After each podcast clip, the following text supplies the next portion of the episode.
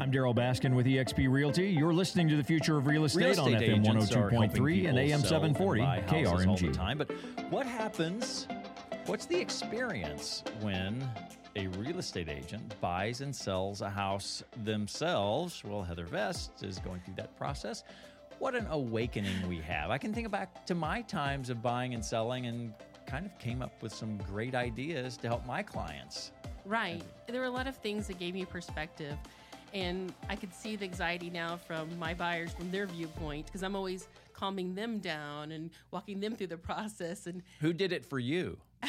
well, I, a lot of times I Did you had, feel alone? I did feel a little alone. I had to always talk to the other agent. I always had to tell them which hat I was wearing. Yeah. I had to say, okay, I'm not wearing my real estate hat. I'm wearing my buyer hat. Yeah. And so, and then they would laugh, and then they would understand where I was coming from, meaning that I'm coming from a nervous buyer who's concerned about the moving and the logistics in, contained in that Yeah. transaction. And there are there are two sides to that. I don't like doing my own transactions without someone else to be there with me, like even one of my team members. Right. There's like, here, be my sounding board because if I do this incorrectly and my emotion shows through, then it could just set every everything on its side. I can totally see that now because that was a situation. Fortunately, the on when I was buying, the selling agent was very experienced and very. He's older. He just helped. You know, he understood and he was just very calm, and he understood where I was coming from. And on the buying side, I had to calm myself down because that agent was kind of agitating me. But it's just, it was a thing. We we're all human, so That's right. Humans are involved in this process, They which is sure what creates a little bit of tension, a little bit of drama, sometimes some very heartwarming moments. Right. But it's about life, and we're disrupting the nest. Right. You know where we live in, and and you're also disrupting the husbands. You know, there's the male and female side of it. The and it's stereotypical, but not always 100 percent this way. Sometimes you know it's the uh, husband who's like in defense of the family. You're messing with my finances and where my baby's going to sleep, and I'm going to That go to battle. Me. Yeah, That, that was me. No, that was me. And then I had to calm my husband down whenever, because when I, the problem is usually he wor- calms me down, and that was not working really in that situation. It, it all worked out in the end. It's all done.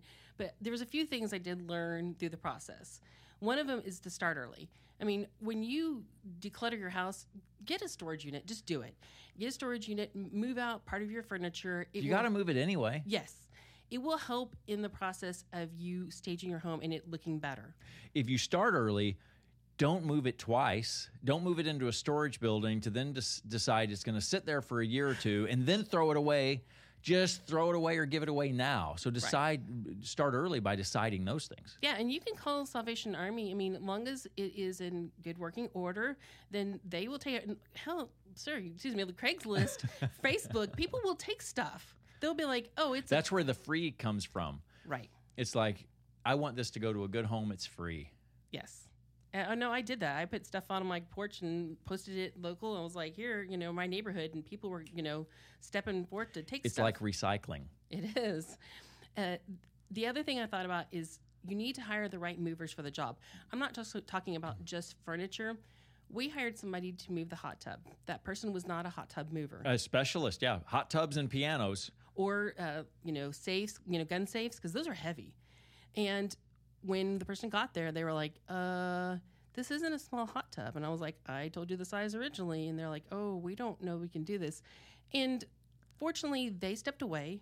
And I had them do some other work, which we, it worked out. We were all happy in that situation. But I found somebody who specialized in that, and we didn't realize there was a problem with our hot tub. And that person was able to take it and is going to repair it. And so, my point being is that having a specialist is very important. Well, here's the other side of the hot tub conversation. Mm-hmm. This is a good reason for considering leaving the hot tub with the house. Not that you shouldn't take your hot tub, especially if you've got a really nice one and the buyer doesn't have, you know, give it any value. But sometimes you can look at something and say, well, you know, I've got seven thousand dollars in this hot tub. It may cost you three thousand to move it, two thousand to repair it, and you're doing all of this headache when you could just go buy yourself an absolute brand new one with all of the special features and come out further ahead. We're not at the final bill yet, so we'll come back to that one later on. so, and then um, I would say having a open line of communication with the you know si- seller or buyer in the process in the end because a lot of times there's a lot of difficulties of like who's got the keys or how do i get the code for that you know being open and available to the other agent is very important and being open to different ideas or ways of getting that. You know, you can give the buyer a key, or pardon me, a, a code to the key box. right You can uh, meet them somewhere with it. They can get it the night before. If there's a trusting relationship there, the agent can pick it up. It doesn't have to be a certain way right all the time. it could be a garage code because sometimes the garage code will give you access into the house and they may have it inside And all the other stuff is there on the kitchen counter. Exactly. Um, one of the last ones too is I would say leave the place clean. I, you know, our situation with our hot tub it got delayed a day, and but we'd had professional cleaners. It cost me a hundred bucks, and the person came in and cleaned the house, and it felt good when they walked in.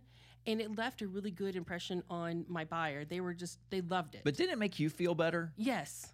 I mean, subconsciously, you just feel better about yourself because you didn't leave someone else with a trashy mess. No, I felt pride in my my house. I it was the I mean it's not my house anymore, but I felt pride when I left it to them because they could walk in and they had their entire family. Actually, we drove by that night having to pick something else up, and I saw all these people outside the house, and I was like, "What's going on? Did they can they not get in the house?" And I walked up and I was like, um, "Are you guys having a hard time getting in?" And they're like, "Oh no, we're waiting for our brother." They had a whole, they had like over twenty people there, and they were all going in at the same time. Can you imagine if they walked in at the same time and that place was It was a mess, yeah. And that's their that's their memory. It's the Right. celebration, the time of celebration. Yeah, and I, I just made me feel good that when they walked in, they were all like, "Oh, this is a beautiful home, and it feels really nice." And It's interesting how buyers and sellers, um, when they stop thinking about only their perspective, not that you should not think about it, but stop thinking only about your perspective and think about being on the other side of it. It is a totally different viewpoint and helps you feel better about the decisions you're making, what you're doing. And I think you enjoy the process more. you do. Really I think it is. I think it is when you look outside of yourself. So start early, hire the right movers. You know, have an open line of open line of communication, and leave it clean. Those are my suggestions. Uh, so simple, but when you're experiencing it yourself, it's that great reminder. Like I have to just like move or have something upsetting my life every few years so I can stay in touch with those feelings. Heather Vest, uh, good stuff. Heather Vest with EXP Realty, and uh, Darryl Baskin here with the Baskin Real Estate Specialist at EXP Realty. You're listening to the Future of Real Estate Market Expert Show and Tulsa VIP Home Show. You're listening to the Market Expert Show with eXp Realty. I'm Darryl Baskin.